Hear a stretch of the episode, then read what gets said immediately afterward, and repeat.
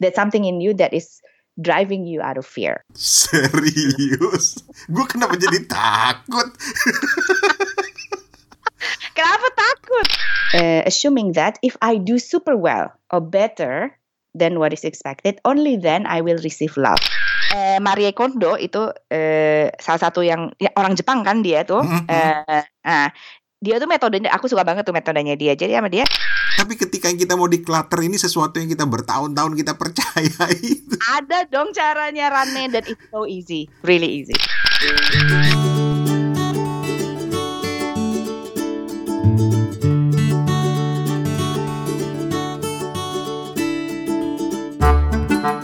Hey there, apa kabar? Assalamualaikum. Ketemu lagi di Suarane Podcast bareng gua Rane Hafid dari Bangkok, Thailand. Sawadikap. Assalamualaikum, Kap. Episode kali ini adalah segmen yang gua sebut sebagai segmen Kulonuwun.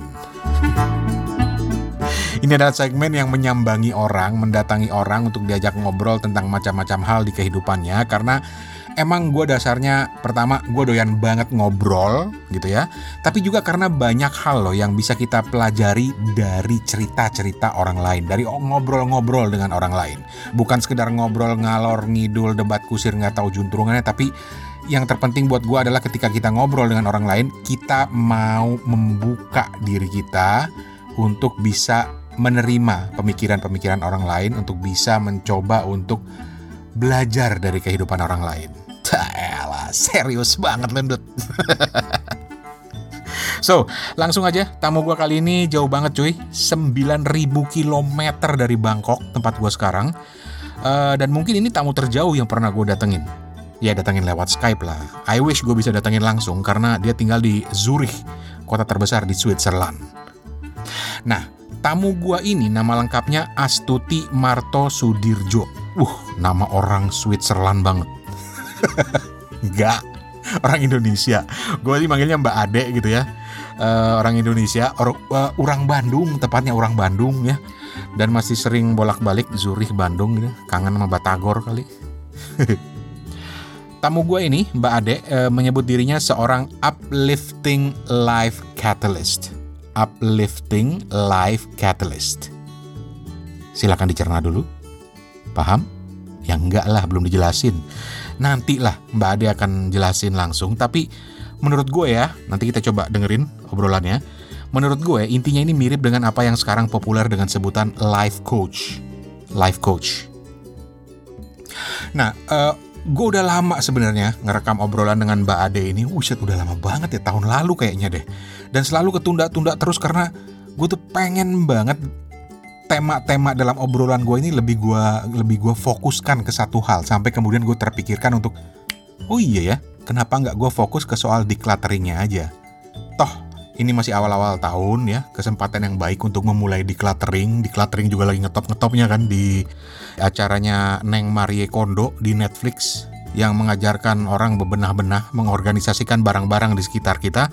Tapi lebih dari itu, nanti juga Mbak Ade akan cerita bagaimana decluttering ini sebenarnya lebih dari sekedar mengorganisir barang-barang secara fisik di sekitar kita, tapi juga lebih luas lagi dan lebih dalam lagi. Gitu. Tapi itu nanti di bagian kedua. Jadi kalau lu nggak sabaran mau langsung dengerin obrolan gue dengan Mbak Ade soal decluttering ya, lompat aja podcast ini sekitar 15 menit ke depan gitu. Tapi uh, gue lebih dulu mau ajak Mbak Ade untuk cerita tentang profesinya, tentang dirinya sendiri. Karena menurut gue ini penting untuk meletakkan dasar tentang tema obrolan kita kali ini. Caelah, tumben gue serius. Tapi emang iya, uh, ini sebuah konsep yang menurut gue menarik banget dan semoga bermanfaat buat lo. Seperti halnya itu bermanfaat juga buat gue. Jadi mari kita mulai.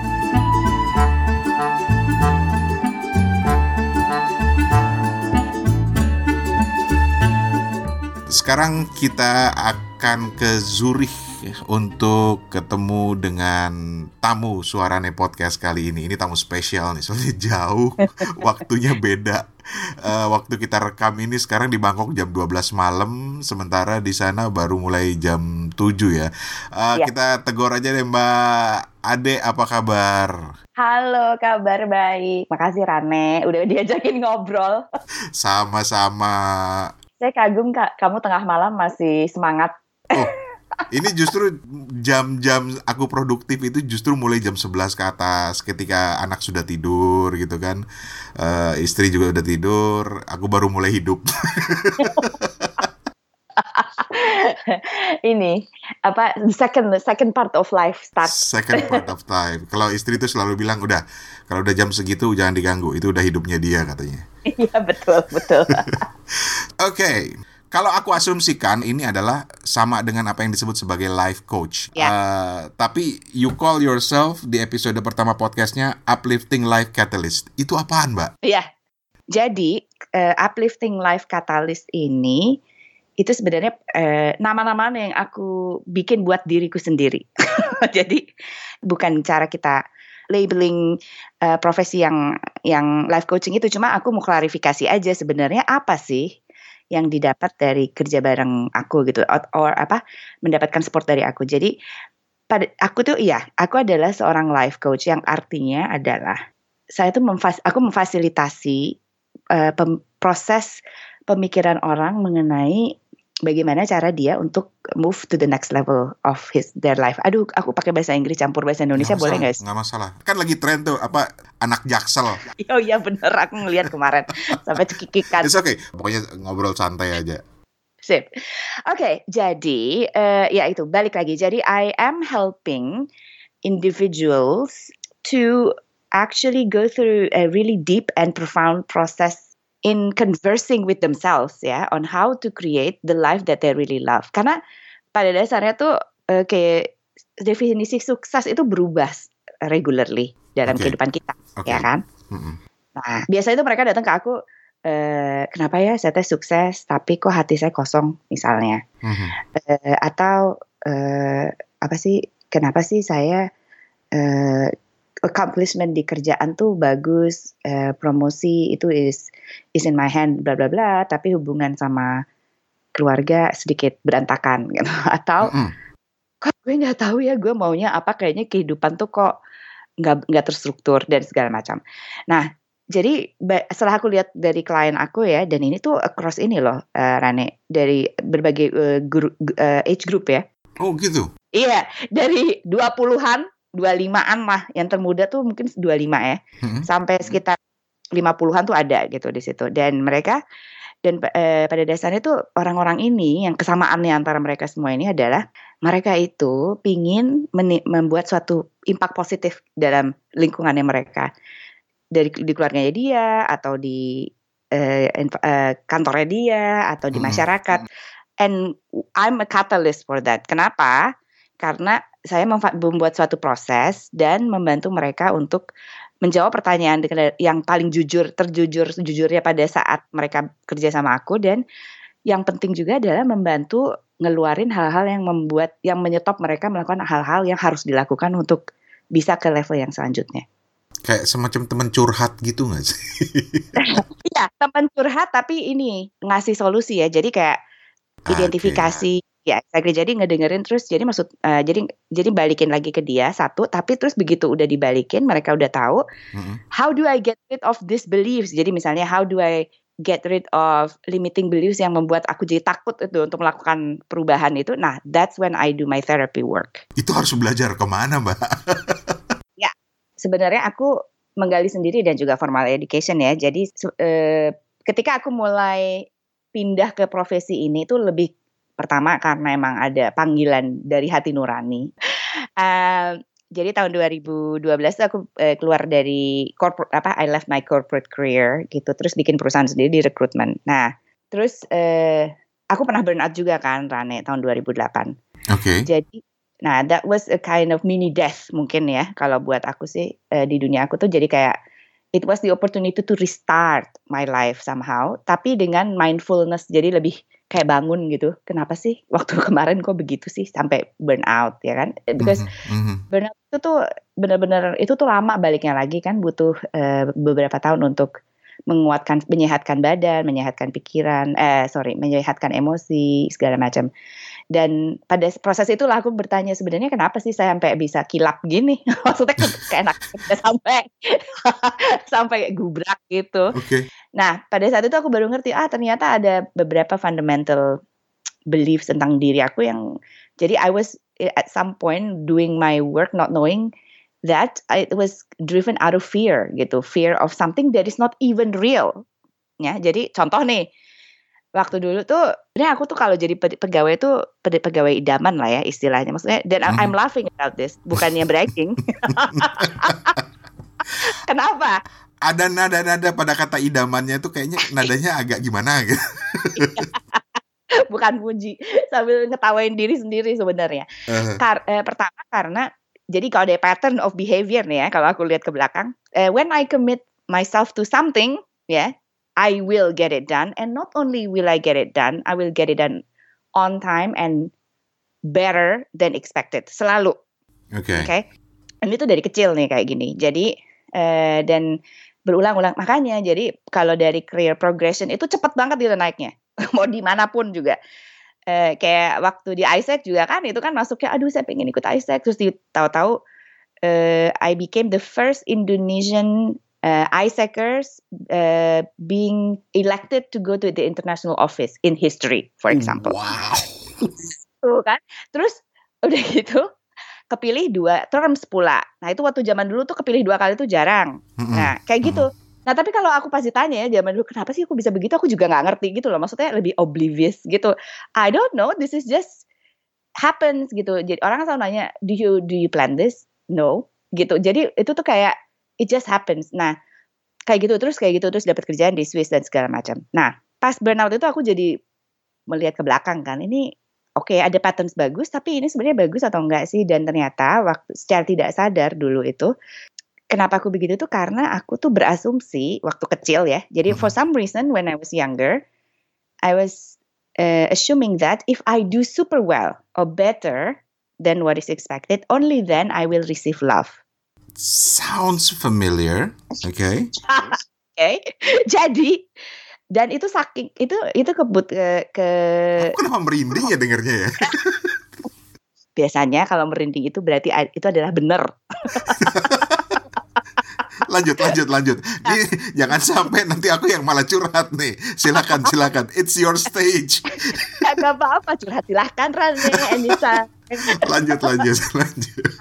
Itu tuh itu tuh kayak gitu. Dan terus aku kan karena kan itu waktu burnout itu I need to heal a lot of wounds. Karena pas lagi burnout itu it's almost like your world collapse ya yeah. mm -hmm. terus and then you don't know what is you know you don't know anymore do I have tools to survive or what what did I do wrong I don't understand what's going on kayak gitu di mm -hmm. otak tuh kayak huh I don't know what's going on anymore in my life gitu kan mm -hmm. nah terus jadi pas aku salah satu cara itu adalah lihat ke belakang dan um, terus aku langsung, langsung mikir ini uh, bisa begini ini bagi mulainya dari kapan sih gitu kan jadi mm. Dan yang eh, setelah eh, apa terapi untuk uh, upgrading beliefs yang salah satu yang aku kerjain sekarang kan bantuin orang untuk begitu juga ya mm -hmm. jadi I was getting this kind of help salah satunya adalah itu waktu kecil itu ya uh, salah satu kakekku itu dia tuh value education dan menurut dia mm -hmm. itu ada education will get you far in life okay. ya dan dia tuh tipikal kakek Jawa gitu loh yang ya kayak raja di rumahnya rumahnya beliau gitu dulu waktu masih hidup. Jadi pas pada saat kita ke rumah Eyang itu Eyang tuh salah satu pertanyaan pertama setiap kali ketemu tuh adalah ranking berapa? gitu. Jadi nah bukan cuma itu doang Rane. Hadiah ulang tahun seumur umur aku ingat dikasih hadiah ulang tahun sama yang tuh selalu buku.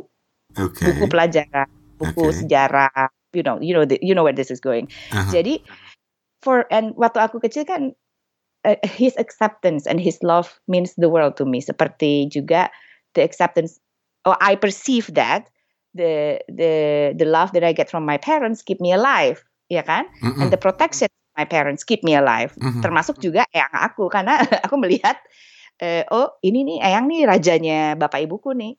Jadi berarti kan I need to be accepted by him gitu loh. Yep, Maksudnya yep, yep. then you then I I make up my mind setelah beberapa kali dia begitu jadi oh oke okay, the the only way to make him happy or the, the only way ini asumsi aku nih ya dia nggak mm. pernah ngomong begitu. Mm. The only way for him to love me is when I have good grades beyond what is expected gitu loh. Jadi itu tuh jadi kayak program gitu di badanku. Jadi setiap kali aku belajar sesuatu tuh selalu gitu sampai ekstrim jadi makanya aku sebagai orang tuh nggak nggak tidak punya uh, punya banyak interest tapi nggak nggak semua interest aku uh, jabanin gitu. Jadi milih pelan-pelan karena begitu aku milih satu tuh harus dalam gitu. Oke. Okay. Oke. Okay. Nah, jadi it shapes our behavior these things. nah, balik dan, lagi. Dan dan dan apa yang dilakukan itu berhasil kan dan orang nah, mungkin akan akan melihat lu enak banget sih lu hidup nah, lu gitu kan. Betul. Nah, ini ini tuh uh, seperti ini tuh dari luar tuh nggak kelihatan. Hmm. Orang saya juga nggak nyadar gitu kan sampai apa akhirnya crash and burn gitu kan. Tapi hmm. salah satu simptomnya adalah uh, untuk tahu bahwa ini tuh out of fear atau out of love itu ya itu. Hmm. Jadi how nice are you to yourself and kind are you to yourself in the process of achieving things. Oke. Okay. Jadi if you're not too kind to yourself, if you don't uh, allow yourself to rest enough, if you find it very difficult to say no to other people, if you're not fulfilling your needs, so you be, you are healthy, um, well, etc. In the process of doing these things, that means there's something in you, there's something in you that is driving you out of fear. Serius? Gue kenapa jadi takut? Kenapa takut? Gak tahu, gak tahu. Go on, go on, go on. I am here. It's okay. Nah, nah ini Rane, you you bring up really good point. This is why people come to me. Kenapa? Uh-huh. Karena they most of the time they know this thing exists in their lives, but they feel like I'm not well equipped to go and attend this fear without being held by somebody who will help me to go through a structured process. Okay. Ya, jadi bedanya aku Kata sama kuncinya itu structured. Structured process and safe. okay. Safe itu karena it's really important to feel safe when you do these things. Mm -hmm. Ya kan? Jadi bedanya aku benar curhat itu orang pada curhat ke aku tapi bukan cuma itu doang. Jadi curhat sambil sambil melakukan sesuatu dan and I'm I have tools to help them to empower themselves in the process gitu. So they can finish the process not still wounded apa uh, not broken tapi not more broken than before but is much more empowered than before when they finish this process Ke kebayang hmm. ya yeah. wow oke okay.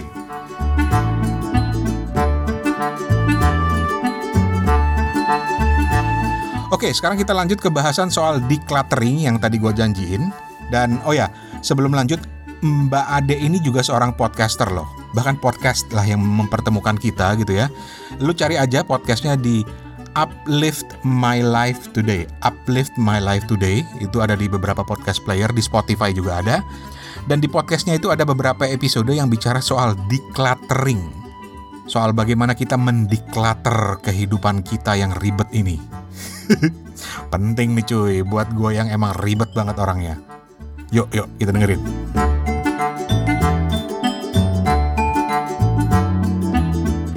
Yang aku tertarik adalah apa yang disebut sebagai decluttering. Ya. Yeah. Minta maaf sebelumnya. Ketika aku mendengar istilah decluttering, aku langsung bilang what the hell? I mean like is this another like motivational speech mambo jambo segala macam gitu. Tetapi hmm. setelah aku dengerin episodenya Mbak Ade, aku diem. Oh, oke. Okay. Ternyata lebih luas dari itu. So, mungkin buat teman-teman yang lagi dengerin, apa itu Mbak decluttering, decluttering. dalam hidup okay. seseorang? Oke, okay.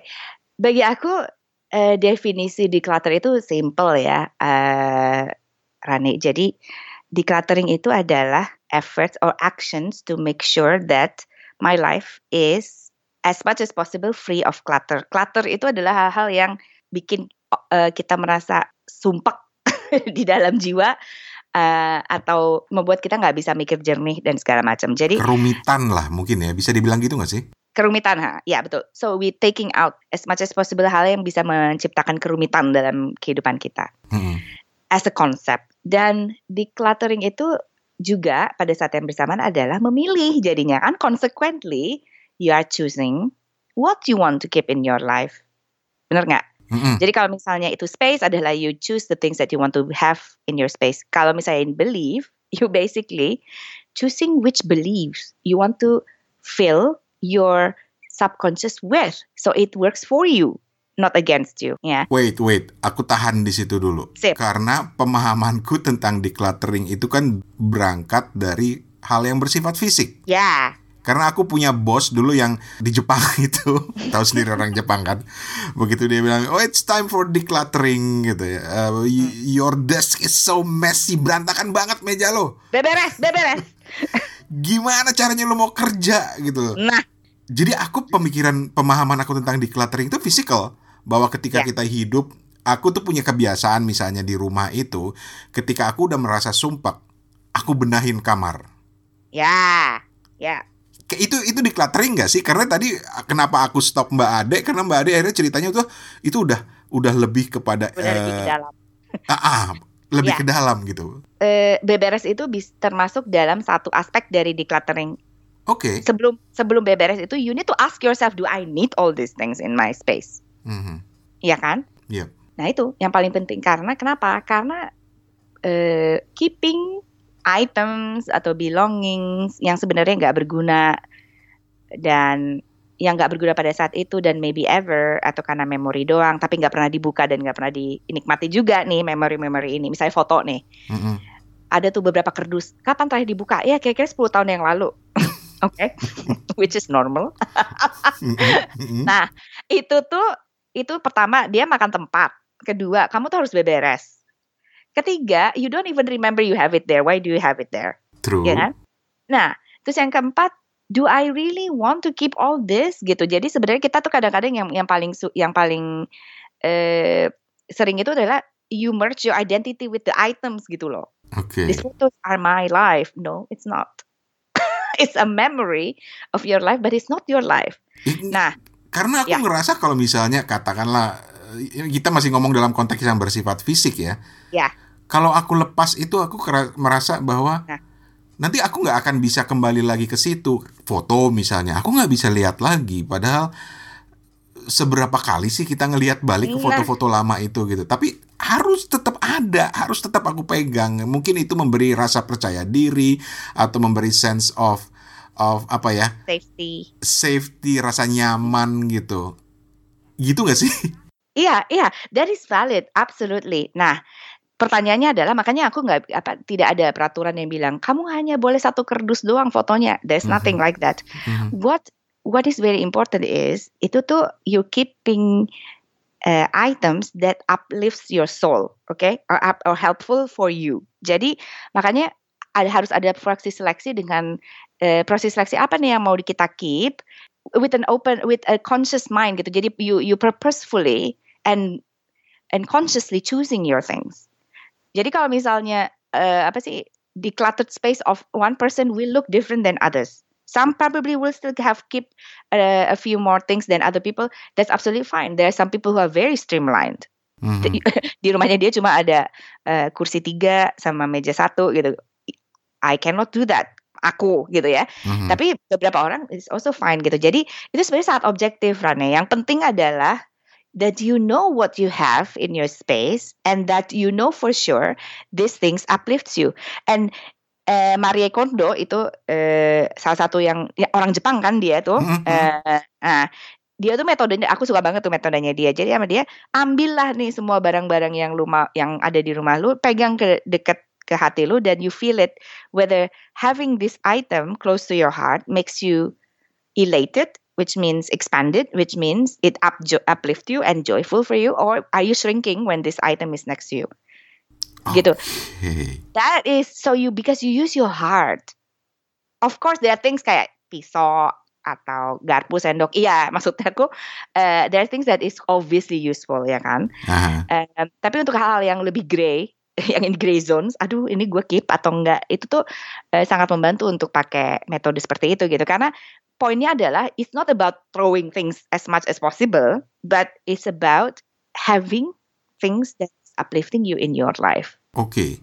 Jadi sekali lagi poinnya itu bukan soal ngebuang-buangin semua apa yang menjadi membuat kita makin ribet, makin ruwet gitu pikirannya, tetapi bagi m- sesuatu yang bisa lebih eh, uplifting, lebih mengangkat eh, atau lebih bermanfaat buat eh, Ya. kita secara secara apa namanya? secara pribadi gitu ya. betul. Jadi fokusnya mesti benar ya. Fokusnya adalah bukan throwing things away. Bukan, oke. Bukan itu. Fokusnya adalah surrounding yourself with things that uplift you or bring you joy. That's it. Oke. Itu kita masih bicara dalam konteks fisik. Fisik, ya. Oke, katakanlah ketika saya punya meja di depan saya yang ya ini benar-benar kenyataan sih saat ini lu- luar biasa berantakannya gitu. Eh, mau ini mau dibuang kok sayang ini masih perlu nanti suatu saat saya akan datangin lagi. Tapi kalau pakai konsepnya Mbak Ade tadi kita secara fisik bukan soal ngebuangnya, tapi bagaimana kita memanfaatkannya itu atau membuat diri kita lebih merasa terangkat, lebih merasa Ya, eh, secara emosional lebih lebih bermanfaat gitu ya. ya. Oke. Pertama itu dan kedua adalah konsep dari decluttering ini adalah reorganizing. Jadi when you already choosing which items uh, you want to have in your life, you need to organize it in the way that so that you can see what you have. Oke. Jadi kadang-kadang kan kita beli bolpen sampai 20 biji kan, sampai bingung aku juga waktu decluttering. Ini bolpen banyak banget. Oke. Kapan habisnya sih? udah, udah gitu ke toko beli lagi spidol lah. Ini udah ada sebenarnya. Cuma karena I organize it in the way that I can I cannot easily access them I don't even remember. I have these things. Gitu loh Mhm. ngerti kan? Ya. Jadi satu aspek adalah milih. Yang kedua diorganize supaya kamu tuh bisa tahu gitu loh apa yang ada di situ. So you will not lose so much time looking for things. And you will not waste more money because Mhm. things are you already have some of the things that you keep you keep on buying again and again. Oke. yeah Menarik. Exactly. And Mhm, then when you mhm. organize the space well, you will see that there are many ways to organize your space in a way that it feels spacious. It feels more spacious at the end. Mhm. Nah, ini tuh physical physical space ini tuh ke- bi- refleksi directly dalam apa dari space kita di dalam diri. Itu satu satu korelasinya. Nah, ketika kemudian konsep decluttering ini dalam kehidupan nyata dalam eh, hal yang sifatnya fisik, kemudian kita cerminkan ke dalam diri kita, Mhm. itu gimana ya, Mbak? Ceritanya gitu loh. Ya. Simplistically, jadi gini, emang eh, pada dasarnya biasanya orang kalau ngomong decluttering tuh hanya physical Mhm. biasanya. Mhm. Tapi setelah aku mengamati hidupku diri meng, meng- mengobservasi hi- kehidupanku dan kehidupan klien-klienku, sebenarnya you you you need to declutter different levels of who you are. Karena kan kita sebagai manusia tuh kita ada bagian fisik dari badan kita, terus emosi dan spiritually juga kan, gitu. Mhm. Jadi we are we are kind of this being more than the physical being gitu. Jadi kalau satu aspek di di clutter itu pasti yang lain kena juga impactnya. Kalau enggak nanti space-nya akan berubah lagi gitu, di clutter lagi gitu. Jadi it's a, Hmm. it's a relationship antara si mind, body, and soul dengan eh, physical space gitu. Nah, kalau untuk da- dalam diri kita sendiri kan tadi kan kalau yang space kita tuh adalah the outer outer reflection of our inner Iya. eh, self ya kan Mhm. pada dasarnya decluttering itu decluttering beliefs about ourselves. Jadi yang tadi aku bilang kan pas awal, we already made a lot of assumptions about ourselves, about Mhm. our lives, about um, other people gitu. When we were very very young. Nah, sekarang sebagai orang dewasa, kita punya punya power khusus ya adalah power of choosing. So when you want to live a life that is truly truly truly reflecting who you are, Mhm. and how you want to walk this earth gitu ya secara secara konsisten Hmm. you will need to know what kind of beliefs that is uplifting for you and let go the rest is again run your subconscious subconscious mind using the beliefs that is serving you rather than blocking you Interesting. But I have to stop you again there karena kalau secara fisik ketika decluttering itu kan lebih mudah Kelihatan. melakukannya kelihatan Ya. gitu. Tapi ketika kita mau declutter ini sesuatu yang kita bertahun-tahun kita percaya itu ada dong caranya Rane dan it's so easy really easy dan itulah yang Mbak Ade lakukan. ya Oke, karena kadang-kadang kita selalu menganggap hidup kita ini udah, udah kita udah take for granted banget sama hidup kita ya udahlah begini aja. Tapi Nah. kadang-kadang Betul. ada saat-saat kita merasa sumpah, kemudian masuklah ide, gagasan. Mudah-mudahan obrolan kita ini ada manfaatnya karena di sa- salah satu aja dari sekian banyak misalnya adalah decluttering, baik decluttering fisik maupun decluttering pemikiran kita, jiwa Betul. kita. Iya, jiwa kita beberes. Hei, sampai segitu ternyata ribetnya. Terakhir, saya itu nggak Ya. pernah mau meminta apa menutup pembicaraan tanpa menyerahkan mikrofon balik dulu kepada orang yang saya ajak ngobrol. So, terkait dengan apa yang Mbak Ade lakukan ketika harus memberikan eh, apa ya coaching kepada orang, saran kepada orang, dengerin orang curhat dan memberikan jalan keluar. Kalau kemudian harus memberikan satu nasihat saja kepada orang yang sedang mendengarkan podcast ini terkait dia dalam eh, menjalani kehidupannya. Yang menurut Mbak Ade paling berharga, apa itu? Masalahnya betul. Masalahnya adalah kita itu tidak mengerti bagaimana manusia itu how human functions. We don't know very well how our mind functions. Mhm. Jadi it's very important to know to understand this thing. So to understand how your mind works, where you know if you want to change your belief, harus melakukannya gimana? Karena pada dasarnya we everything is changeable, everything is upgradable. There is always a solution. termasuk sesuatu yang sudah berat beratus nggak mungkin saya beratus sih tapi sudah berpuluh-puluh tahun kita yakini Iya, karena kan kita nggak sadar. Waktu saya waktu eh, ak- when I had the burnout, I was 38 years old. That was almost four decades of mm-hmm. running on certain beliefs, and it can change, and it can change quite. You don't need 40 years, another 40 years to un, unlearn this. Serious. iya, there are methods that can do this faster. When you understand how the mind works, when you understand how the brain works, uh, it's very easy because that brain and the mind is the tools, right? Tapi yang paling penting itu adalah you need to give the permission to really make a conscious decisions of how you want to walk this earth. You're not here randomly. You're here for a reason. And you Mhm. have a space to do what it is that you wanted to do. And don't let other people tell you otherwise. wow Jadi saya begini loh Rane, saya tuh I'm a girl's next door gitu loh. Jadi every process that I've gone through, this is applicable for everybody. I'm not special Aha, from that perspective. I'm a human like everybody else. aha. I managed to go through certain processes. It works, it helps. So I know it is this is useful for anyone. oke jadi bukan sekedar eh, teori doang tapi udah walk the talk banget ya udah udah sudah menerapkannya langsung dalam hidup Betul. Betul. Jadi itu makanya podcast aku tuh itu berdasarkan pengalaman yang jadi it's not a theory. It's something that I have tested or have gone through it myself with and I've seen it happening for other people gitu. Jadi lebih lebih kayak street knowledge kali ya more than well of course kayak ada pengetahuan dari riset ini itu segala macam but it's not just that. Mhm. Jadi it's not something and and apa sih semua orang di dunia baga- di belahan dunia mana pun tuh cetakannya sama semua. Cetakan dasarnya. Oke. Ini coming dari orang Bandung yang sekarang tinggal di Zurich, jadi harus dipercaya.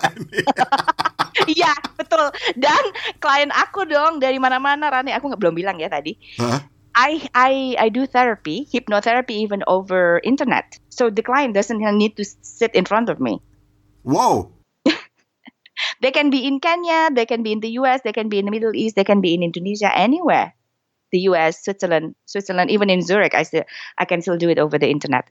So I know this is this is based on you know multiple cultures, multiple continents, kind of multiple religion, Mhm, mhm. and ya cetak cetakan dasar manusia sama semua. Beliefsnya yang bervariatif. Oke. Aku mau jujur, ini baru kali ini aku ngobrol sama orang buat podcast, banyakan diem. Saya jadi merasa, aduh, Serius, karena bener-bener, oh, oh, oh. So, minta maaf kepada para pendengar suarane podcast dan mudah-mudahan kalian pun reaksinya seperti itu dan bermanfaat dan pastinya terima kasih banyak Mbak Ade. Eh, sama-sama. Website yang Mbak Ade ada di upliftmylife.today ya. Ya, betul. upliftmylife.today podcastnya ada di uplift uplift my life today cari aja kalau gue biasa dengerin di di Spotify itu gampang banget uplift my life today klik eh, ketik langsung nongol di nomor pertama Iya. di urutan pertama itu langsung podcastnya Mbak Ade gitu again terima kasih banyak kalau orang Zurich bilang terima kasih apa sih Mbak Dankeschön. Danke vielmal. Ini kalau di kampung. gimana gimana Danke vielmal. Ini another way. Vielmal. Danke vielmal Ya. asik thank you Mbak Ade Sama-sama. Aduh, makasih banget ya. Phew. Cuy, tahu nggak lo? Obrolan dengan Mbak Ade ini panjang banget aslinya. Dan bahkan banyak curcol-curcol gue yang harus gue decluttering. harus gue potong-potong biar lebih fokus aja gitu. Tapi lu bisa belajar lebih banyak eh, dari Mbak Ade dengan melihat websitenya di upliftmylife.today upliftmylife.today gue akan pasang juga di website gue nanti atau cari aja podcastnya dengan kata kunci sama uplift my life today uplift my life today ini obrolan yang dalam banget cuy dan menyita energi banget tapi bermanfaat.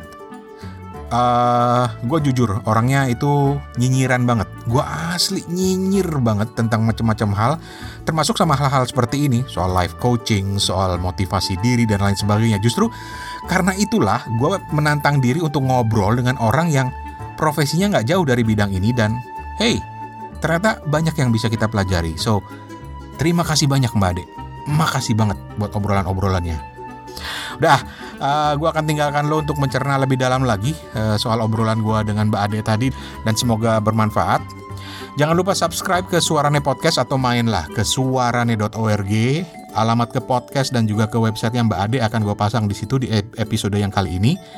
Dan kontak gue juga bisa di suarane@gmail.com, suarane@gmail.com. Gue seperti gue bilang tadi gue seneng ngobrol dengan banyak orang gitu ya. Makasih juga yang udah email-email eh, gue dan eh, mudah-mudahan balasan-balasan gue udah diterima semua. Oke, permisi ya. Gue mau melanjutkan perenungan gue. Makasih banget buat Mbak Ade. Dan akhirnya gue Rane Hafid pamit. Sampai jumpa di episode berikutnya. Assalamualaikum. Kapun kap. Terima kasih. Permisi.